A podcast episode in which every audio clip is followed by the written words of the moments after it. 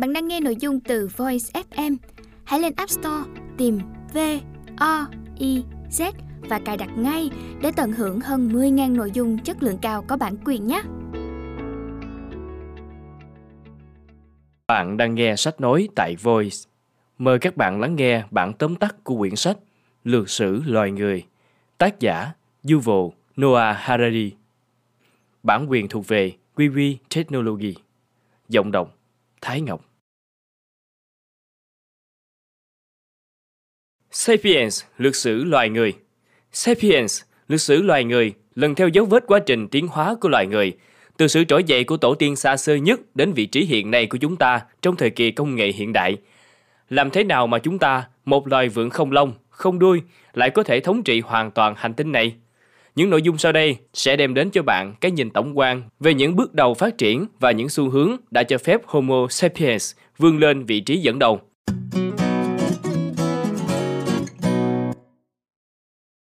Cuốn sách này dành cho ai? Cho những ai hiếu kỳ về lý do tại sao loài người chúng ta, Homo sapiens, có thể trở thành thế lực thống trị thế giới này. Cho những ai muốn biết làm thế nào để con người lại sống trong một cộng đồng thế giới tư bản. Cho bất cứ ai tò mò muốn khám phá sự khởi đầu của xã hội và văn hóa loài người.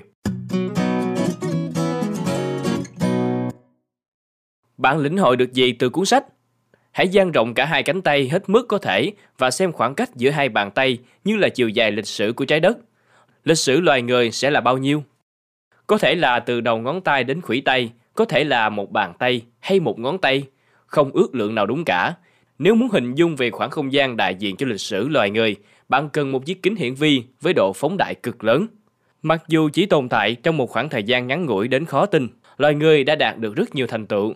Không có giống loài nào gần như đã thống trị hành tinh ở mức độ mà chúng ta đã làm được. Vậy, làm thế nào mà tất cả điều này có thể xảy ra? Homo sapiens đã thay thế các loài người khác trên trái đất.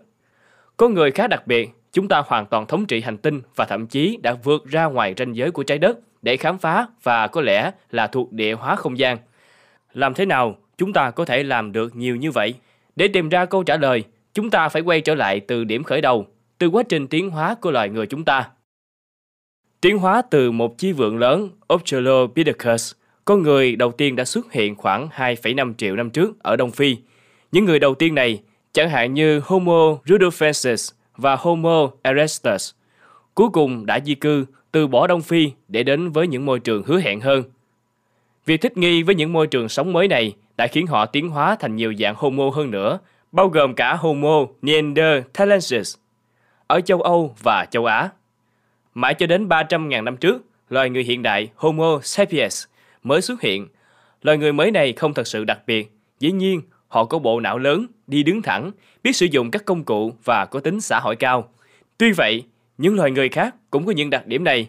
Ví dụ, người Neanderthal đã săn thú lớn và sử dụng lửa từ rất lâu trước khi người Homo sapiens xuất hiện. Mặc dù người Homo sapiens không có gì quá đặc biệt, họ đã phát triển thịnh vượng và mở rộng ra toàn cầu, trong khi tất cả các loài người khác lại bị diệt vong. Lý do là gì? Có hai thuyết giải thích điều này. Thuyết lai giống cho rằng Homo sapiens bắt đầu giao phối với những loài người khác, đặc biệt là Homo neanderthalensis.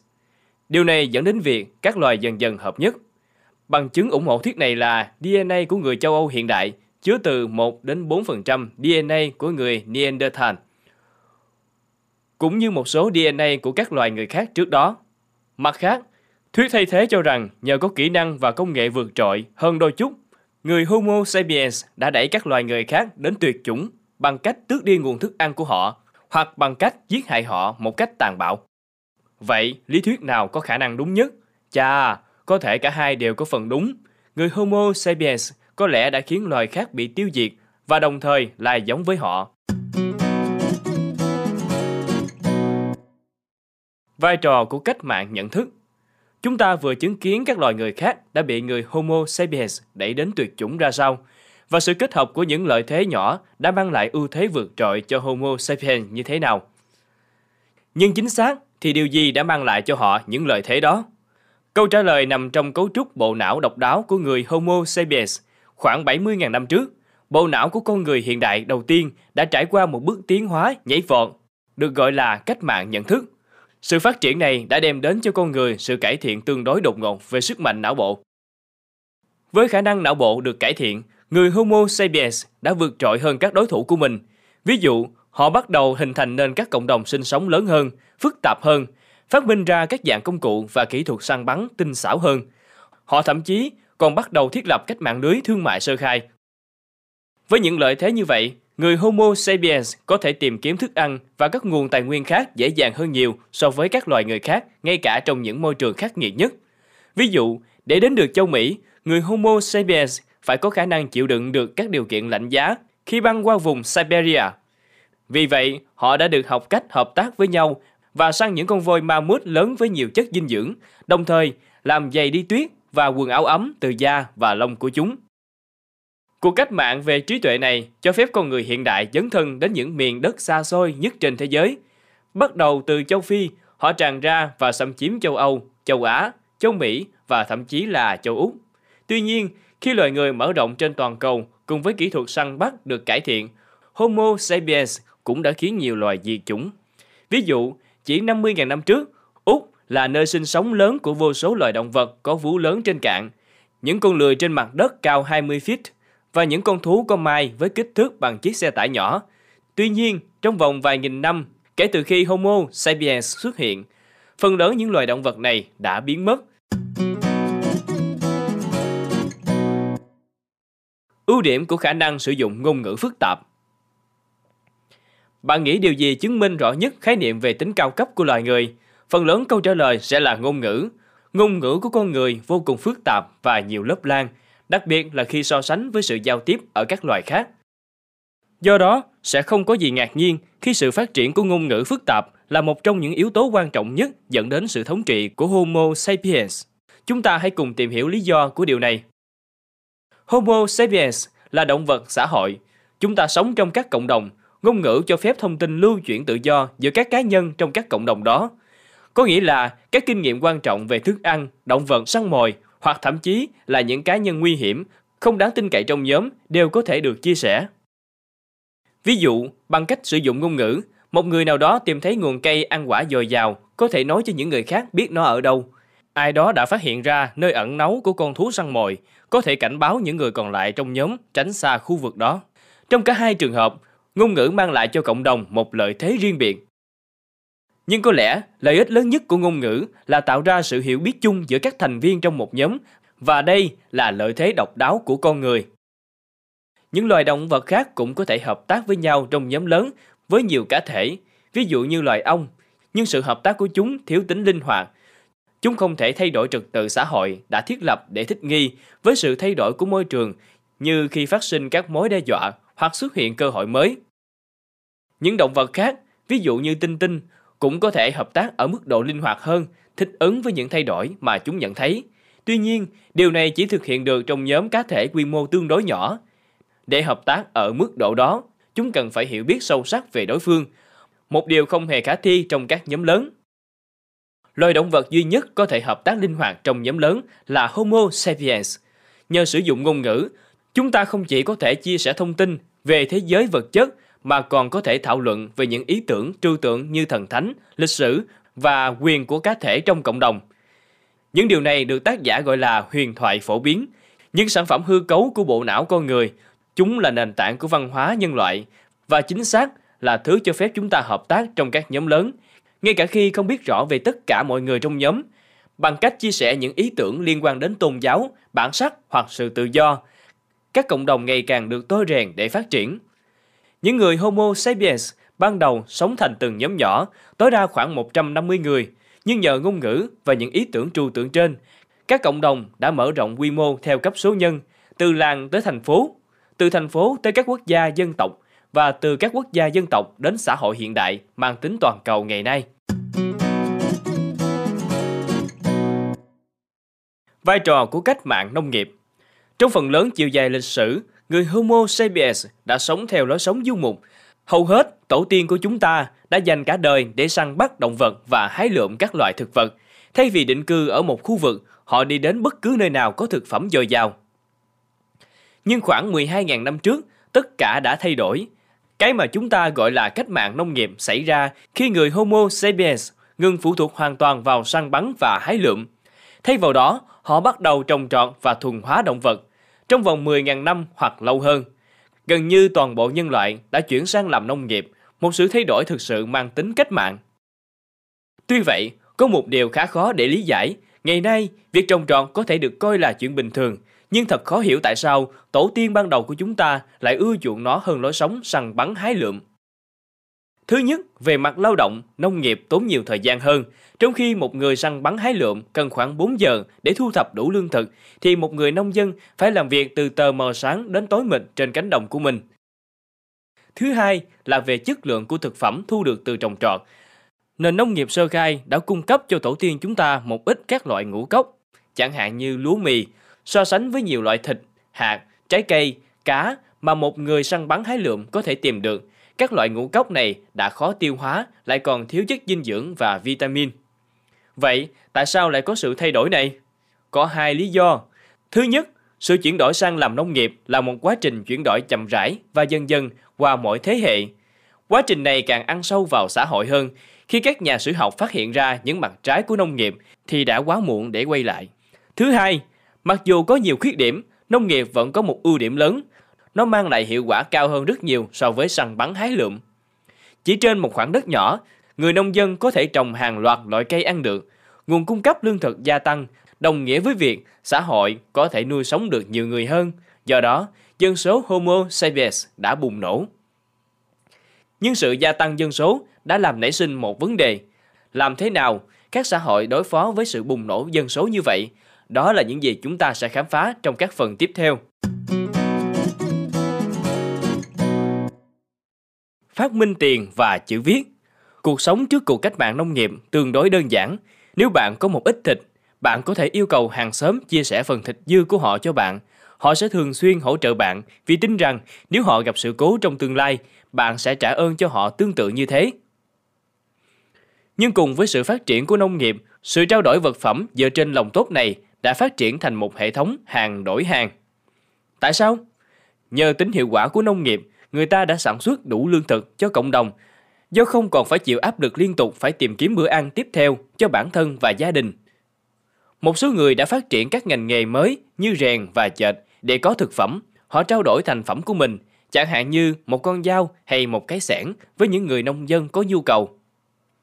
Nhưng rồi nền kinh tế hàng đổi hàng này cũng không đủ để đáp ứng nhu cầu trao đổi của xã hội. Khi thị trường tiếp tục phát triển, việc tìm người có hàng hóa mà bạn muốn và người muốn đổi hàng hóa của bạn với hàng hóa của họ trở nên khó khăn hơn. Ví dụ, bạn muốn đổi con dao của mình để lấy một ít thịt lợn ngon từ một người nông dân nào đó. Bạn sẽ làm gì khi anh ta đã có rất nhiều dao? Hoặc nếu anh ta cần một con dao nhưng vẫn chưa có con lợn để giết thịt, anh ta có thể hứa sẽ gửi lại cho bạn một con lợn trong tương lai, nhưng làm sao bạn biết anh ta có giữ lời hay không? Để giải quyết những vấn đề đó, khoảng ba nghìn năm trước công nguyên, người Homo sapiens đã phát minh chữ viết và tiền.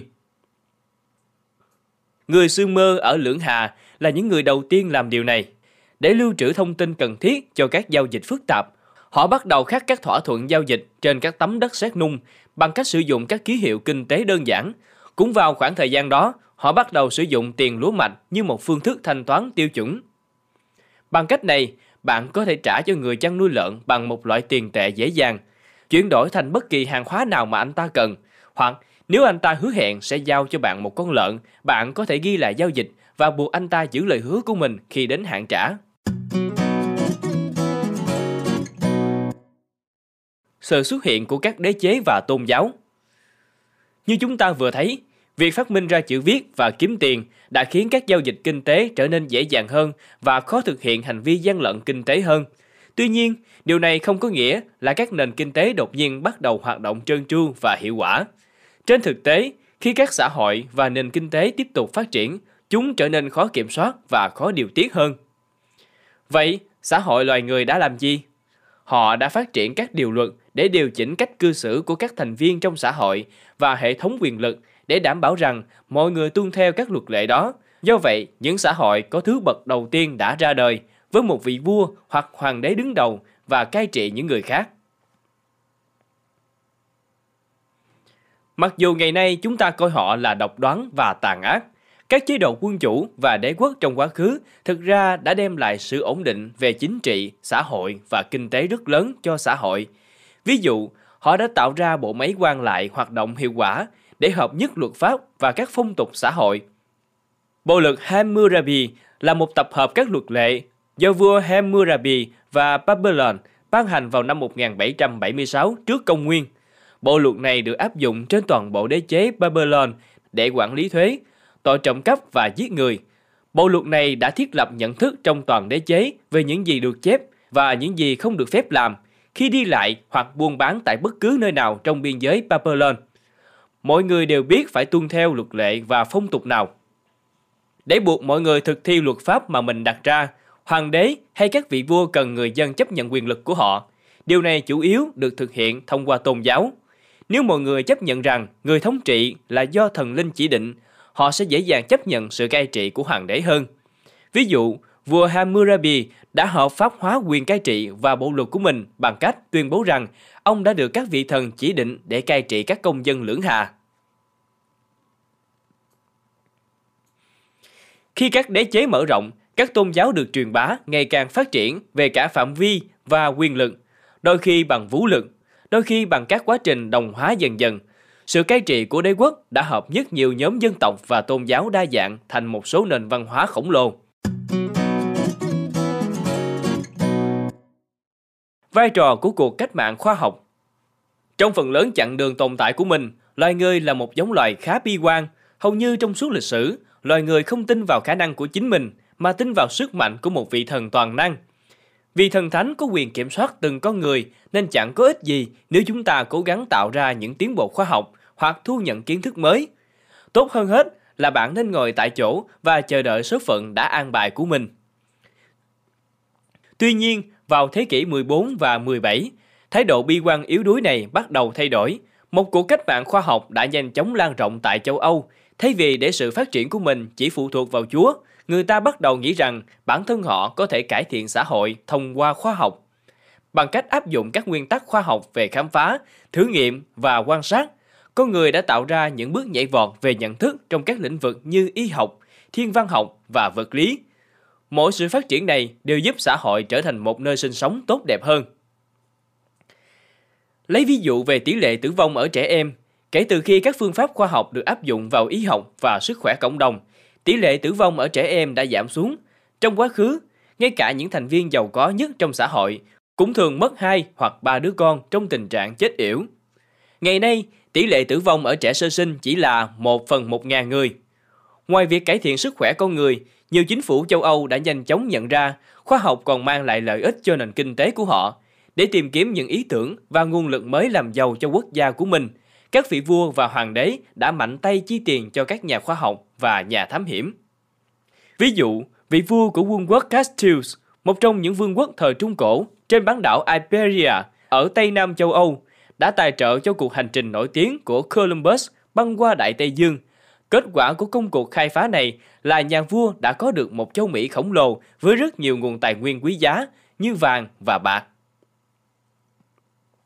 Tương tự như vậy, chính phủ Anh đã cử James Cook đi khám phá vùng phía nam Thái Bình Dương chưa được thám hiểm, và rồi quyết định này đã mang về cho họ các vùng lãnh thổ Úc và New Zealand. Trong cả hai trường hợp, kinh tế châu Âu tăng trưởng là kết quả của sự khám phá và đổi mới khoa học. Thật không may, điều này đánh đổi bằng những mất mát của người dân bản địa.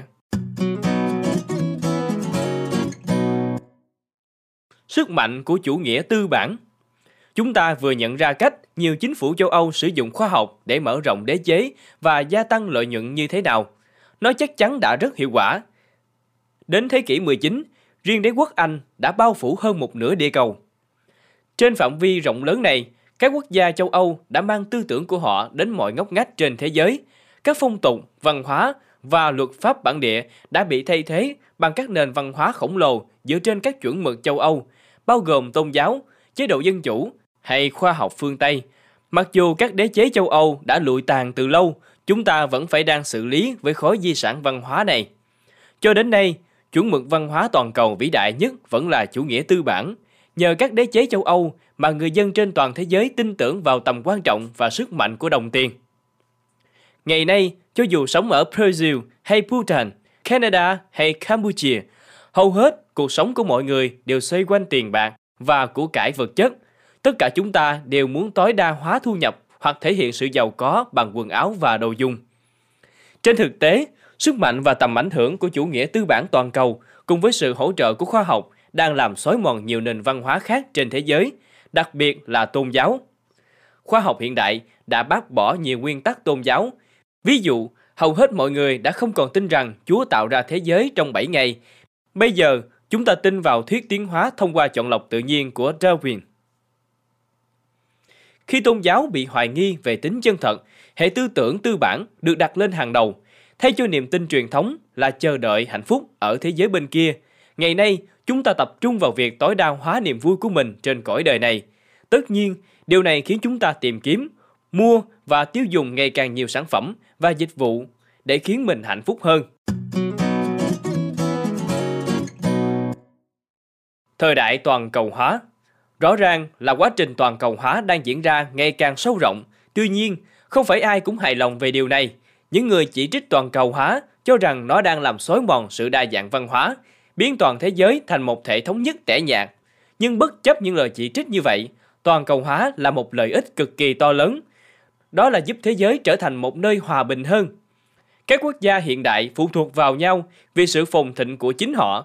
Trong một thế giới toàn cầu hóa, mạng lưới thương mại và đầu tư trải dài trên nhiều quốc gia khác nhau, chiến tranh hoặc bất ổn ở một khu vực sẽ gây ra những tác động kinh tế thứ cấp đến toàn thế giới. Do đó, hầu hết các nhà lãnh đạo của châu Mỹ, châu Âu và châu Á đều rất quan tâm đến việc duy trì hòa bình thế giới. Nhìn chung, việc này đã phát huy hiệu quả. Kể từ năm một nghìn chín trăm bốn mươi lăm, không còn tình trạng một quốc gia độc lập được công nhận bị quốc gia khác xâm chiếm hay xóa bỏ. Chỉ cần xem xét mức độ bạo lực khủng khiếp của thế giới trước khi chiến tranh thế giới thứ hai kết thúc, chúng ta sẽ thấy rõ thế giới toàn cầu hóa ngày nay hòa bình như thế nào. Vì vậy, thế kỷ hai mươi là thế kỷ hòa bình nhất cho đến nay. Mặc dù điều này có vẻ đáng ngạc nhiên, nhưng khi xem xét nhanh lịch sử, chúng ta thấy rằng các xã hội loài người từ cuộc cách mạng nông nghiệp trở đi đã và đang quay lưng lại với bạo lực. Người ta ước tính rằng trước khi làm nông nghiệp, vào thời săn bắn hái lượm, ba mươi phần trăm nam giới trưởng thành là nạn nhân của hành vi giết người hoặc ngộ sát. So sánh điều này với thế giới ngày nay, nơi chỉ có một phần trăm nam giới trưởng thành tử vong do bạo lực, bạn có thể thấy chúng ta đã đi được bao xa. Nhưng tại sao lại như vậy? Bởi vì các xã hội có cấu trúc, thứ bậc phát triển sau cuộc cách mạng nông nghiệp đã thúc đẩy mọi người tuân theo luật cấm giết người và bạo lực. Từ đó, các xã hội và nền kinh tế có thể hoạt động và ổn định. Vì vậy, chúng ta đang sống trong những khoảng thời gian yên bình nhất, nhưng xin đừng quá phấn khích. Chúng ta phải luôn chú ý đến các xung đột tiềm tàng.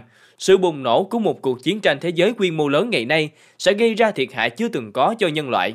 Chúng ta hãy tận hưởng sự yên bình và cũng nên nhớ phải thực hiện các biện pháp cần thiết để duy trì nó. Đằng sau những bước ngoặt của lịch sử. Cuộc hành trình của chúng ta đã qua lịch sử của người Homo sapiens đã gần hoàn tất. Chúng ta đã trải qua ba trăm nghìn năm từ các vùng đồng cỏ savan ở Đông Phi đến thế giới toàn cầu hóa hiện đại. Giờ đây, chúng ta ít nhiều hiểu được các xu hướng chung đằng sau lịch sử loài người, nhưng chúng ta chưa thực sự bàn về việc điều này đã ảnh hưởng đến chúng ta như thế nào với tư cách cá nhân. Mặc dù sức khỏe, tài sản và kiến thức của chúng ta đã được cải thiện rất nhiều, chúng ta có hạnh phúc hơn không? Thật đáng thất vọng rằng ở cấp độ cá nhân, câu trả lời có lẽ là không. Nhưng tại sao? Các bản câu hỏi về hạnh phúc chủ quan do các nhà tâm lý học xây dựng và đánh giá đã chỉ ra rằng trong khi mức độ con người hạnh phúc hay buồn bã trong ngắn hạn tăng lên, thì hạnh phúc của chúng ta trong dài hạn lại dao động ở cùng một mức độ như trước. Ví dụ, giả sử bạn bị mất việc làm và cảm thấy niềm hạnh phúc giảm mạnh, vào thời điểm đó bạn nghĩ rằng cảm giác khủng khiếp này sẽ kéo dài mãi mãi. Tuy nhiên, trong vòng vài tháng sau sự kiện lớn này, mức độ hạnh phúc của bạn có thể sẽ trở lại mức bình thường. Lấy một ví dụ khác về lịch sử, trong cuộc cách mạng Pháp, nông dân Pháp có lẽ cảm thấy hạnh phúc vô cùng khi họ giành được tự do. Nhưng không lâu sau sự kiện vĩ đại này, một người nông dân bình thường có lẽ đã quay lại với những lo lắng về đứa con trai không ra gì của mình hoặc về vụ thu hoạch năm sau. Homo sapiens có lẽ đã phát triển sự cân bằng giữa niềm thỏa mãn và nỗi thất vọng để đảm bảo rằng họ không bị đánh gục bởi một sự kiện đau buồn nào, cũng như không tự hài lòng đến mức ngừng phấn đấu cho những điều to lớn và tốt đẹp hơn. Vì vậy, ở cấp độ cá nhân, chúng ta có lẽ không hạnh phúc hơn nhiều so với tổ tiên của mình. Nhưng ở cấp độ xã hội thì sao? Với tất cả những cải thiện về chất lượng cuộc sống, chúng ta phải hạnh phúc hơn các thế hệ trước chứ nhỉ? Điều này lại phụ thuộc vào bạn là ai. Hầu hết, của cải được tạo ra bởi sự tiến bộ của con người đã tìm đường vào túi của một vài người đàn ông da trắng. Đối với những người không thuộc nhóm này, dù bạn là bộ lạc bản địa, phụ nữ hay người da màu, cuộc sống vẫn chưa được cải thiện ở mức độ tương đương. Hết lần này đến lần khác, họ là nạn nhân của chủ nghĩa đế quốc và chủ nghĩa tư bản, và bây giờ mới bắt đầu giành được sự bình đẳng. Homo sapiens đã thay thế bằng một giống loài hoàn toàn mới. Chúng ta biết quá khứ của mình, nhưng còn tương lai thì sao? Trong những thập kỷ tới, tiến bộ khoa học và sự phát triển của nhân loại sẽ dẫn đến đâu? Manh mối để tìm ra lời giải nằm trong công việc mà các nhà khoa học đang thực hiện. Các nhà khoa học hiện đang đạt được những bước tiến lớn trong các lĩnh vực như công nghệ điện tử sinh học bionic và chống lão hóa. Trong lĩnh vực điện tử sinh học, sự kết hợp giữa con người với máy móc, các nhà khoa học đã gặt hái được những thành tựu ấn tượng. Ví dụ, khi Jesse Sullivan, một thợ điện người Mỹ, bị mất cả hai cánh tay, các nhà khoa học đã cung cấp cho anh ta những bộ phận sinh học mới mà anh ta có thể vận hành bằng cách sử dụng suy nghĩ và hệ thần kinh của mình. Các nhà khoa học cũng đang đạt được tiến bộ nhanh chóng trong lĩnh vực chống lão hóa. Gần đây, họ đã tìm ra cách để tăng gấp đôi tuổi thọ của dung C. elegans bằng cách thay đổi vật liệu di truyền của nó. Họ cũng gần làm được điều tương tự với chuột. Còn bao lâu nữa, các nhà khoa học mới có thể tách chiết được gen lão hóa của con người? Cả dự án ngăn chặn quá trình lão hóa và phát triển công nghệ điện tử sinh học đều là một phần của dự án Gilgamesh, một nhiệm vụ khoa học khổng lồ nhằm khám phá sự sống vĩnh cửu. Vậy, điều gì đang ngăn cản chúng ta? Hiện tại, việc nghiên cứu khoa học trong các lĩnh vực này bị hạn chế bởi nhiều ràng buộc pháp lý khác nhau liên quan đến đạo đức. Tuy nhiên, những rào cản này không thể tồn tại mãi mãi. Nếu nhân loại có được một cơ hội nhỏ nhất để trở nên bất tử, thì chắc chắn sự thôi thúc về điều đó sẽ khiến chúng ta gạt bỏ mọi chướng ngại. Rất có thể, trong một tương lai không xa, nhờ vào khoa học, những người Homo sapiens sẽ thay đổi cơ thể của mình một cách chóng mặt, đến mức chúng ta đúng ra sẽ không còn được coi là Homo sapiens nữa. Chúng ta sẽ trở thành một loài hoàn toàn mới, một nửa là hữu cơ, một nửa là máy móc. Rất có thể, loài siêu nhân mới này sẽ xuất hiện.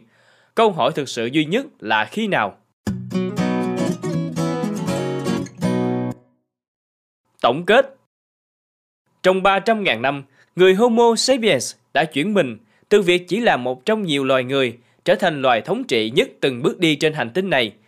Cùng với sự xuất hiện của ngôn ngữ, nền văn minh loài người ngày càng phát triển và dẫn đến sự hình thành một thế giới kết nối như một ngôi làng toàn cầu ngày nay. Bạn vừa nghe sách nói tại Voice, bản tóm tắt của quyển sách Lược sử loài người. Tác giả Yuval Noah Harari. Giọng đọc Thái Ngọc. Voice ép em, ứng dụng sách nói chất lượng cao, kho sách nói lớn nhất Việt Nam. Từ các tác giả sách bán chạy nhất, cùng nhiều thể loại nội dung khác, podcast, sách tóm tắt, truyện thiếu nhi, thiền và ngủ. Chia theo các hạng mục dễ tra cứu và được thể hiện qua các dòng đọc mượt mà. Hẹn giờ tắt để nghe trước khi ngủ. Điều chỉnh tốc độ nghe phù hợp với bản thân. Tải xuống để nghe không cần mạng. Chế độ lái xe, thao tác đơn giản và an toàn. Gần hai mươi nghìn người đã sử dụng và hài lòng. Còn bạn thì sao? Tải ứng dụng Voice ép em trên App Store hoặc Google Play để được nghe thử miễn phí ngay hôm nay. Voice ép em, lắng nghe mọi lúc, bên bạn mọi nơi.